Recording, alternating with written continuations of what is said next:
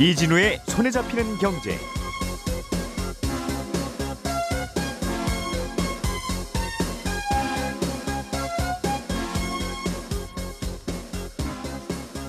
안녕하십니까 이진우입니다.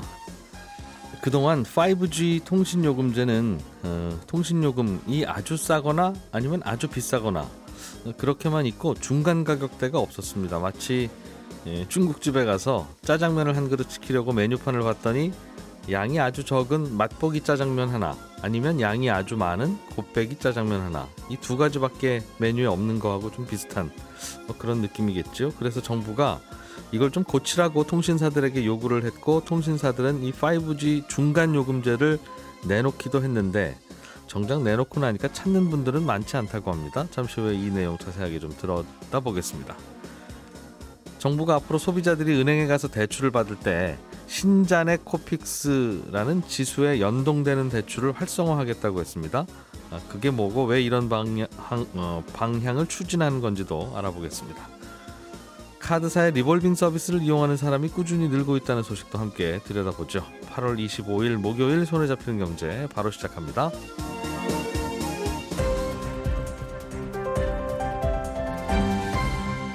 이진우의 손에 잡히는 경제. 예, 경제 뉴스를 정리하는 하루 중에 가장 즐거운 시간 한국경제신문의 이슬기 기자 그리고 김현우 소장 박수훈 작가 이렇게 세 분과 함께합니다. 어서 오세요. 네, 안녕하세요. 자, 오늘은 이슬기 기자님이 갖고 오신 이 5G 요금제 관련한 이 뉴스부터 좀 들어보겠습니다. 이게 중간 요금제라고 하는 거를 공개했다고요? 통신 3사가? 네, 그렇습니다. 예. 통신 3사가 23일 LG U 플러스를 마지막으로 5G 중간 요금제 출시를 완료를 했습니다. 음. 중간 요금제가 뭐냐면 아까 말씀을 주셨는데 뭐 저희가 기존에 5G 요금제를 보면은 너무 비싸거나 아니면 너무 데이터가 적거나 둘 중 하나였잖아요. 예. 그래서 데이터도 적당히 주면서 요금제도 적당히 비싸게 책정한 거 그거를 이제 중간 요금제라고 합니다. 음. 네. 이번에 통신 3사에서 중간 요금제가 다 출시가 됐으니까 소비자 음. 입장에서는 지금이라도 요금제를 중간 요금제로 바꾸고 싶다면 바꿀 수가 있는 겁니다. 네.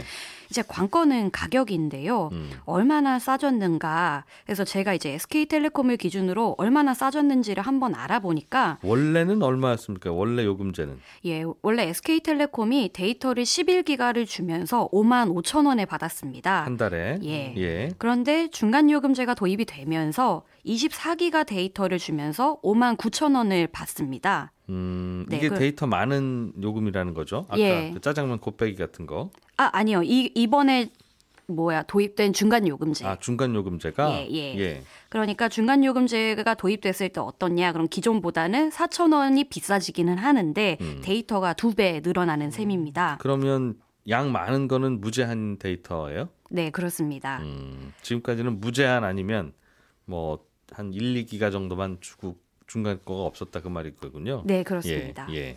네, 그래서 다른 통신사도 비슷하게 싸지는데 대- 제공 데이터랑 가격이 조금씩 다르긴 합니다. 음.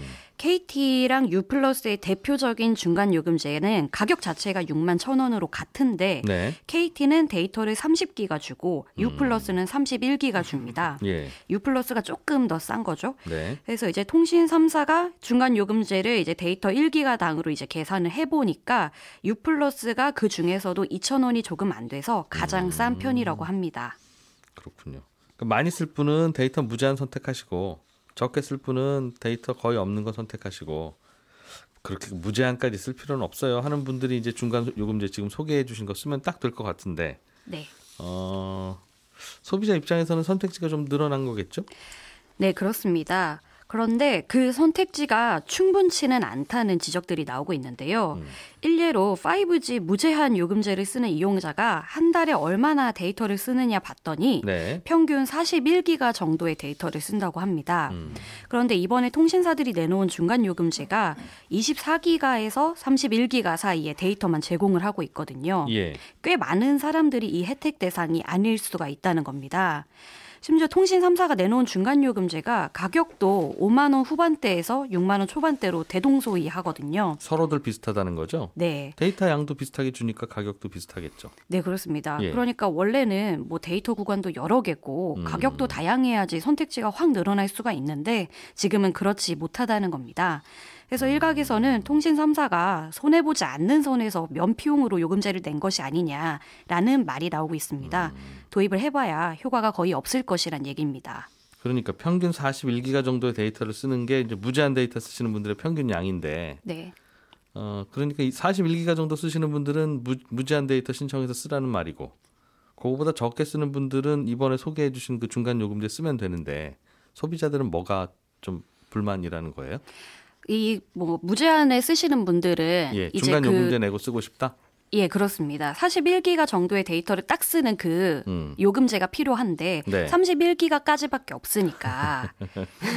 그래서 지금 이 31기가와 100기가 사이에서는 선택지가 없는 상황입니다. 예. 24기가와 31기가 사이에만 아. 선택지가 집중되어 있고 31기가와 100기가 사이가 없으니까 음, 지금까지는. 무제한 요금제 쓰는 분들이 대략 한 41기가 정도 평균으로 쓰니까 네. 한 4, 50기가 정도 쓰는 걸로 주면 이거 쓰겠는데 이걸로 넘어가기에는 또 약간 아쉽다 그 말이군요. 네, 그렇습니다. 딱 50기가 정도가 딱 좋은데 이게 아. 없다. 그 50기가 정도 주면 무제한 요금제는 아무도 안 쓰실 거 아니에요, 그러면. 그렇죠. 통신사 입장에서는 그런 거죠. 뭐 알겠습니다. 예. 어, 정부 입장은 뭐예요? 정부는 그런 이 중간 요금제 보통 정부가 이제 요금제를 사실상 심사를 하는데 우리나라는 그냥 이렇게 합시다라는 거예요. 아니면 조금 더 늘립시다. 소비자들이 지금 이슬기 기자님처럼 반발하잖아요. 그런 입장입니까? 아, 정부도 사실은 이 중간 요금제가 부족하다는 점에서는 인정을 하고 있는데 음. 이게 말씀하신 대로 중간 요금제를 내기 전에 통신사가 과기정통부에 신고를 하기는 합니다. 네. 그럼 이걸 반려하느냐 하면 이게 사실상 불가능하다는 거죠. 예. 왜냐하면 반려는 이제 제도상 요금이 부당하게 높아지거나 아니면 이용자 이익을 저해하거나 이런 문제점이 뚜렷이 있어야만 가능을 하거든요. 그래서 지금은 그렇지가 않다. 그래서 과기정통부에서도 요금제 다양성이 부족하다고 통신사에 지적은 하고 있는데 네. 일단은 통신사들이 설계한 요금제 그대로 수용이 된 모양새입니다. 음. 이 중간 요금제가 출시되면 통신 회사들의 실적이 좀 악화될 거다. 무제한 그 요금제 비싼 거 쓰시는 분들이 다 이쪽으로 넘어갈 가능성이 있다는 예상이 초기에는 나왔던 모양인데 생각보다는 안 넘어갈 거다라는 건- 건가 봐요 분위기는. 네, 그렇습니다. 음, 그래서 통신사 실적이 악화될 수 있다는 우려는 예. 조금 이제 없는 게 아니냐. 예. 왜냐하면 데이터를 워낙 조금 주다 보니까 이제 갈아탈 사람이 적을 거라는 겁니다. 예. 그리고 또 나오는 얘기가 또 뭐냐면 통신사들이 이번에 중간 요금제로 데이터, 제공하는 데이터 양을 보면은 기존 LTE 이용자들의 평균 사용량이랑 딱 비슷하다고 합니다. 음흠. 그러니까 LTE 이용자들이 이참에 5G로 이동하는 효과가 생길 것 같다는 거죠. 예. 근데 LTE보다는 5G 요금제가 조금 더 비 싸니까 음. 통신사 입장에서는 수익성이 좋아지는 효과가 생깁니다. 네. 실적이 깎이기보다는 오히려 늘어날 수 있다는 겁니다. 음흠. 근데 그렇게 되면 통신사 입장에서는 마냥 좋을 것 같은데 사실 그렇지도 않은 것이 이제 곧 국정감사 시즌이 옵니다. 음. 통신사들이 애초 왜 중간 요금제를 내놓기 시작했는가를 보면은 윤석열 대통령이 후보 시절에 민생을 안정시키려면은 통신료가 싸져야 한다라고 네. 하면서 통신비를 내리라고 공약을 해서 나오기 시작한 거거든요. 음. 그런데 도입 효과가 별로 없다? 그렇게 되면은 국감 시즌에 정치권에서 또 비, 비판이 나올 수가 있다는 겁니다. 음. 워낙에 물가가 높은 상황이라서 통신비를 낮춰야 할 필요성도 굉장히 높은 상황이죠. 예. 그 심지어 통신 3사 실적도 작년 대비 증가한 상황이라 여력도 있습니다. 음. 그래서 계속 요금제를 둘러싼 논란은 지속될 것 같다라는 시각이 나오고 있습니다. 네. 자, 중간 요금제 논란 잘 들었고요.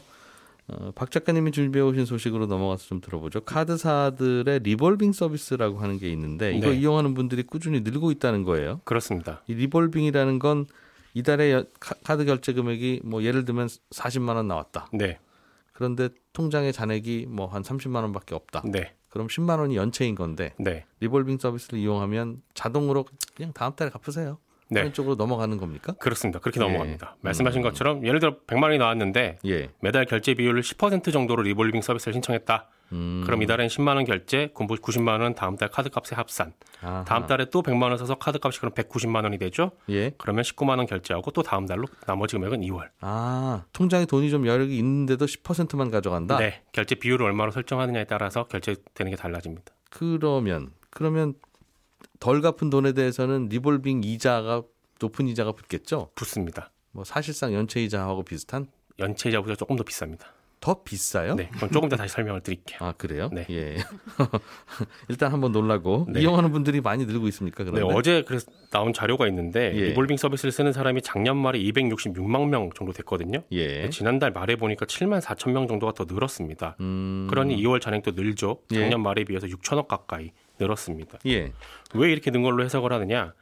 사실 그 이유를 정확하게 파악하는 건 좀 힘들고요. 음. 네, 리볼빙 서비스를 이용해야만 할 정도로 경제 사정이 안 좋아진 사람들이 는 걸 수도 있고요. 네. 다른 이유로는 이런 영향이 있을 거라고도 추정은 합니다. 뭐냐면 정부가 지금 전방위적으로 대출을 규제를 하고 있는데 네. 이 리볼빙은 대출 규제에서 빠져 있습니다. 음. 그러니까 카드사에서 장기로 빌리는 카드로는 올해부터 DSR 산정할 때 들어가는데 예. 이건 빠져 있거든요. 아 리볼빙해서 넘기는 건 사실상 빚이지만 네, 빚으로 안 친다 지금은. 그렇습니다. 예. 그러니 DSR 한도를 다 채웠더라도 리볼빙 이용하는데 아무런 문제가 없습니다. 그러다 보니까 아. 카드론 영업을 제대로 하지 못하게 된 카드사들이 요 리볼빙 마케팅에 적극적으로 나서고 있는데 음. 예를 들면 이런 거예요. 리볼빙 서비스에 가입을 하면 커피 쿠폰을 준다고 한다거나 네. 아니면 카드사 포인트를 적립해주는 이벤트를 열거나 이런 식으로 해서 가입을 유도를 하는 겁니다. 예. 근데 문제는 리볼빙 서비스가 뭔지 제대로 설명을 안 하고 불완전 판매를 하는 경우가 왕왕 있다는 건데 예. 이 리볼빙이라는 말 뒤에 서비스가 붙어 있으니까 이걸 그냥 카드사에서 해주는 서비스인가 보다 하는 분들이 많습니다. 예. 이게 사실 웃을 일이 아닌 게 제가 그랬습니다. 문제는 세상에 진짜 공짜가 없거든요. 카드사에서 아까 말씀하신 것처럼 당연히 수수료를 받는데 수수료가 굉장히 비쌉니다. 2분기 기준으로 보니까 연 14%에서 20% 정도 되거든요. 음. 근데 카드론 금리가 2분기 기준으로 연 평균 12%에서 14% 정도 돼요. 그래- 카드론보다 비싼 어, 겁니다. 그러니까 카드 결제 대금이 100만 원인데 10만 원만 결제하고 90만 원이 넘어가면 그 네. 90만 원은 사실상 카드 론 받은 거로 봐야 된다. 네. 심지어 이자는 카드 론보다 더 높더라. 비싸다. 어. 그렇습니다. 근데 이걸 잘 모르고 이용을 했다가 예. 매달 이월된 금액의 높은 이자까지 갚으려고 하면 음. 계속 쌓이는 거거든요. 네. 어느 순간 금액이 확 늘어 있어서 진짜 깜짝 놀랍니다. 음흠. 그리고 카드값 연체했다고 해서 대부분 이제 카드값이 연체될까봐 이 리볼빙 서비스 신청하는 경우들이 많은데 네. 당장 신용 등급이 내려가는 건 아니거든요. 음. 통상은 이제 10만 원 이상 금액을 5 이상 연체하면 연체 정보가 신용 평가사에 전달이 되는 거고 예. 그 전에는 카드사에서 바로 연락 옵니다. 다음 날 안 갚으면 음. 고객님 연체되셨습니다. 이 전화가 오거든요. 네. 그러니까 실수로 카드값이 연체가 되더라도 갚을 능력만 된다면 상환을 충분히 할 수가 있고 음. 아까 물어보셨던 것처럼 연체 이자가 사실은 이것보다 조금 낮거든요. 아, 연체 이자보다도 비싸게 받아요? 그렇습니다. 어, 연체를 면, 면하게 해주는, 즉, 네. 연체할 우려를 줄여주는데, 연체 이자보다 더 많은 돈을 받는다. 그렇습니다. 그리고 리볼빙을 사용한다고 해서 바로 신용 등급에 영향이 있는 건 아니지만 음, 이거 역시 대출 개념으로 보거든요. 네. 그래서 리볼빙 금액도 쌓이면 신용 점수에 안 좋은 영향을 줍니다. 음. 그러니까 정리를 하면 카드사의 리볼빙 같은 경우는 이 소득이 좀 일정하지 않은 자영업자나 어, 좀 저소득층에게는 가뭄에 단빌 수도 있어요. 예. 연체되는 걸 막아줄 수도 있는데 그래서 어쩔 수 없이 사용하는 분들도 있겠습니다만 음. 적어도 리볼빙이 공짜가 아니라는 거 그리고 카드값 연체했다고 바로 신용 등급에 영향을 주는 건 아니라는 건 미리 좀 알았으면 해서 전해드린 뉴스였고요. 음, 이 여신금융협회 홈페이지에 들어가면 카드사들 평균 수수료율이 나옵니다. 예. 근데 이걸 지금은 분기에 한번 공시를 하게 되어 있는데 이달 말부터는 매달 공시를 하게 바뀌니까요. 만약에 꼭 사용을 해야 되는 상황이라면 조금이라도 수수료 낮은 카드사 찾아서 이용하시는 게 좋을 것 같고 음. 주의하실 점은 카드사 평균 금리가 낮다고 해서 무조건 좋은 게 또 아니에요. 내 신용도에 어. 따라서 금리가 또 다르게 매겨지니까 그렇죠. 내 신용도에 얼마의 금리가 매겨지는지까지도 음. 따져 보시고 이용을 하셔라. 라는 게 결론입니다. 리볼빙 서비스. 네. 어, 돈이 없어서 어차피 연체를 좀 해야 되는 상황이면 신용 등급에 영향을 주느니 그냥 연체 그 리볼빙 이자 좀 더 물고 말자 네. 하는 생각으로 쓰실 수는 있겠네요. 그럴 수는 있죠. 어, 그러나 굳이 습관적으로 자동으로 리볼빙을 걸어놓을 필요까지는 없는 것 같다. 맞습니다. 그리고 주의하셔야 되는 게 특히 사회 초년생이신 분들 네, 직장 생활 시작하고 얼마 안 되신 분들이 이거 자칫 잘못 사용하는 경우들이 있거든요. 박 작가님처럼 네. 예. 그리고 그리고 카드사에서 주로 이거 전화로 이제 마케팅을 하시는데 네. 그 마케팅 하실 때 설명을 제대로 안 해줍니다. 음, 그냥 이런저런 저런 막 빨리 얘기하다가 가입하시겠어요? 하면 예. 저도 모르게 예 하게 되거든요. 그럼 동의한 걸로 간주가 됩니다. 물론 여기에 대해서 이제 11월 달부터 금융당국이 철저하게 네. 설명을 하게끔 한다고는 하는데 음. 현장에서 얼마나 지켜질지는 잘 모를 일이고요. 전화는 그 제가 가끔 말씀드리는데 제가 필요해서 밖으로 거는 전화, 친구한테 거는 전화나 그런 거는 하면 되지만 밖에서 걸려오는 전화는 그냥 다노 하시면 돼요. 그렇죠. 어, 저도 꽤 살아보니까 어떤 뭐 상담원이든 어떤 어떤 분이든 심지어는 친구들도 네. 갑자기 오랜만에 전화하면 결국은 반가운 얘기 안 합니다.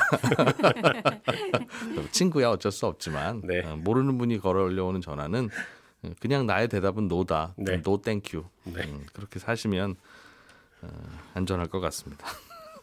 김, 김현우 소장님, 네. 정부가 앞으로 신잔액 코픽스에 연동되는 변동금리 대출을 좀 활성화해라. 예. 는 얘기를 한다고 하는데 이건 또 뭡니까? 예, 일단 코픽스라는 건 대출의 원가를 나타내는 여러 가지 금리 중 하나죠. 음, 보통 주택담보대출, 변동금리 대출의 이제 그 기준금리가 되는데 은행들이 시중에서 예금 같은 걸로 돈을 조달할 때 그 비용이 얼마나 들었느냐 이걸 이제 나타내는 금리라고 보시면 됩니다. 코픽스가 예. 그런데 이 코픽스는 두 가지로 나뉩니다. 신규 코픽스, 뭐 잔액 기준 코픽스 이렇게 두 개로 나뉘는데 신규는 지난달에만 새로 가입받은 예금 금리 요것만 계산을 한 거고요. 은행 입장에서 지난달에 예금 받을 때 몇 몇- 퍼센트 주고 받았냐? 그렇죠. 어, 예. 이자를 얼마나 줬느냐. 지난달 한 달 동안만의 자금 조달 원가 맞습니다. 은행 입장에서 네. 예. 잔액 기준 코픽스는 지난달뿐만 아니라 지금까지 쌓여 있는 모든 예금에 대한 이자입니다. 평균 금리 그렇습니다. 예. 여기에 신자가 붙는 신잔액 기준 코픽스는 음. 금리가 아주 낮은 수시 입출금용 통장 있죠. 우리가 보통 월급 통장으로 쓰는 거. 네네. 이런 것들의 금리까지 다 포함을 한 거다. 음. 좀더 잔액 기준 코픽스보다 더 낮지요.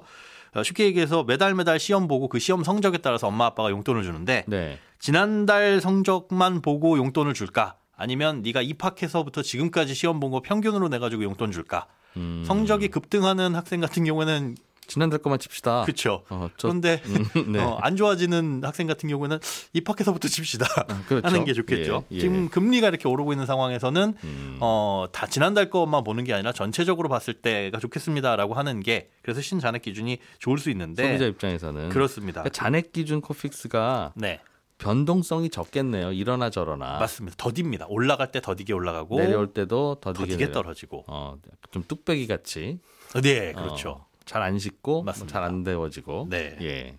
그게 잔액 코픽스. 네, 어, 양은 냄비는 신규 코픽스. 음, 네 그렇습니다. 요즘은 양은도 모르고 아마 냄비도 잘 모르실 텐데 어쨌든 제가요?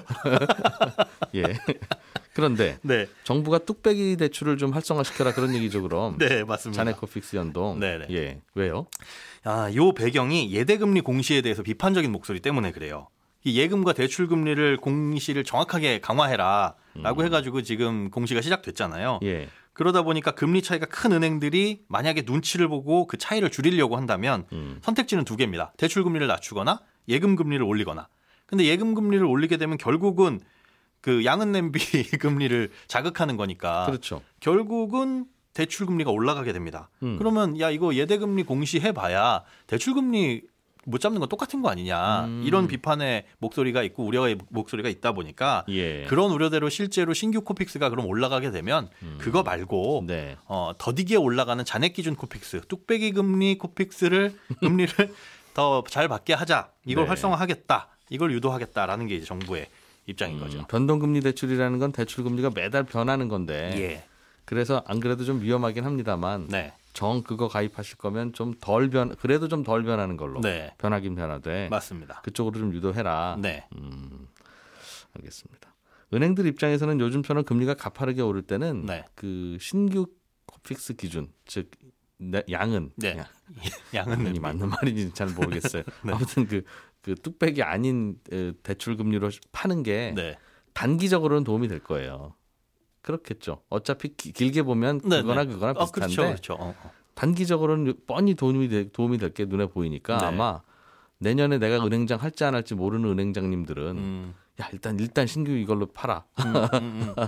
라고 할지도 모르겠어요. 그렇다 보니까 사실상 지금 시장에 나와 있는 것 중에 잔액 기준 코픽스나 신잔액 기준 코픽스 대출 특히나 신잔액 기준 코픽스를 기준으로 삼는 대출이 음. 없는 은행들도 있습니다. 그건 안 팔아. 네, 그건 뚝- 아예 뚝배기는 없습니다. 저희는 그렇습니다. 음. 그래서 없다 보니까 그걸 활성화하겠다라는 거죠. 그럼 예. 왜 이게 없냐 시중에 뭐 은행들이 이윤을 따져가지고 더 좋은 것만을 내놓는 성향도 있겠지만 사실 그걸 가지고 손가락질할 수는 없는 건 네. 은행이 어떤 기준 금리를 삼는 대출 상품을 내놓든 그건 은행 마음입니다. 음. 어, 그걸 가지고 특별히 뭐 문제가 있는 게 아닌 한 정부가 앞으로는 대출 상품 팔 때 이걸 기준으로 하는 상품으로만 팔아라 혹은 예. 이 비중을 늘려라라고 음. 강제할 수는 없거든요. 예. 그런데 이걸 이제 활성화하겠다라고 하는데 그 방법은 뭐냐라고 했을 때 강제할 수 없다 보니까 이런 대출을 늘리게 되면 뭐 인센티브를 주거나 아니면은 예대금리 공시 요번에 강화한 것처럼 음. 어, 너희들 이거 하라 그랬는데 얼마나 잘하고 있나 공시할 거야. 그런 식으로 이제 간접적인 어떤 눈치를 주는 방법밖에는 없다. 음. 그래서 이걸 실제 어떻게 활성화할지는 앞으로 고민을 해봐야 하는 단계라고 음. 볼수 있습니다. 그냥 이렇게 저렇게 압력을 넣는 방법밖에는 아직은 없다. 실질적으로 봤을 때는 그거밖에 는 음. 없습니다. 소비자들이 그거 뭐 찾아서 들면 되긴 되는데 네. 사실 어렵죠. 대출 받으러 갔는데 신잔액 코픽스로 합시다. 뭐 그러면 사실 그런데 어. 찾아봐도 예. 신잔액 코픽스 기준으로 하는 대출 금리가 유리하진 않습니다. 음. 어, 이, 이번 달 기준으로 봤을 때 공시된 신규 취급액 기준 코픽스 양은 예. 양은 금리를 보면 양은 냄비 금리. 양은 냄비 금리를 보면 2.9%입니다. 네. 그런데 신잔액 코픽스의 기준, 그 뚝배기 금리는 1.62%예요. 음. 신잔액이 무려 1.28% 포인트나 낮습니다. 요즘은 금리가 가파르게 오르는 시점이니까. 그렇죠. 예금 네. 금리 가파르게 오르니까 이거 평균을 내보면 작년, 재작년에 팔렸던 그런 아주 낮은 예금들 뭐 이런 것까지 포함하니까 금리가 어쨌든 기준 금리가 낮은데 뚝배기가 더 낮은데. 예, 그러면 예. 실제로 이 신자네 코픽스를 기준으로 하는 대출을 받으면 그게 이자가 그만큼 낮으냐? 그렇지가 않습니다. 여기에 붙이는 가산금리에 따라 가지고 실제 대출 금리는 달라지거든요. 예. 은행이 여기에 붙이는 마진이라고 할 수 있는 부분이죠. 음. 어, 실제로 요 신잔액 코픽스를 기준금리로 하는 대출을 취급하는 은행들을 보니까 아예 신규 코픽스랑 대출 금리가 똑같거나 음흠. 혹은 0.5% 포인트도 차이가 안 나는 은행들도 있습니다. 네. 음, 애초에 그런데 이 신잔액 코픽스를 도입한 취지가 뭐냐 하면 잔액 코픽스에 비해서 금리도 더 낮으니까 신잔액 코픽스라는 걸 만들어서 이걸 기준으로 대출 상품을 팔게 하면 음. 소비자들이 더 낮은 대출을 받을 수 있지 않을까가 출발점이었거든요. 예. 근데 실제로 돌아가는 건 그렇지 않다는 거죠.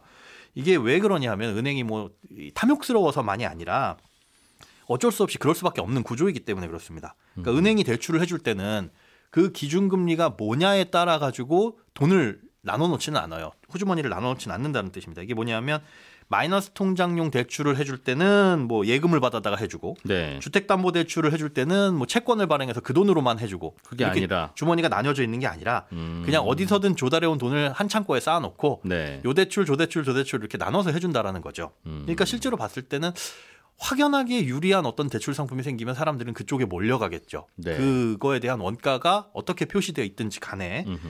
그러다 보니까 이 신잔액 기준 코픽스라는 대출을 내놓게 되면 그걸 실제로 금리를 그만큼 낮게 해가지고 출시를 하게 되면 은행들은 여지껏 받았던 예금으로만 돈을 조달하는 게 아님에도 불구하고 음. 사람들은 그쪽으로만 돈이 몰려가겠죠. 그러면 은행은 리스크가 굉장히 높아질 거고 네. 그 리스크를 감안해서 리스크 프리미엄이라는 마진을 붙여가지고 가상금리죠. 그렇게 해서 상품을 만들어 팔다 보니까 음. 어쩔 수가 없는 상황이 되는 겁니다. 그런데 만약에 이 리스크가 낮아지는 상황이 온다. 그 말인즉슨 금리가 낮아지는 상황이겠죠. 네. 더디게 반영되니까 어 앞으로 금리가 낮아지는데 음. 더디게 반영되니 높은 이자 받을 수 있겠네. 그러면 요 마진 좀 줄일 수 있겠다라는 상황에서는 사실 신잔액 기준 코픽스를 기준 금리로 하는 대출을 받을 필요가 없어지는 거고요. 음. 그러다 보니까 이런 대출이 실제로 활성화됐을 때 선택하는 게 유리하냐, 유리하지 않느냐는 별로 차이가 없을 것이다라고 음. 보이고 있습니다. 그렇군요. 우리가 알던 사실 그 너머를 날카롭게 들여다봅니다. 평일 아침 7시 5분 김종배의 시선 집중.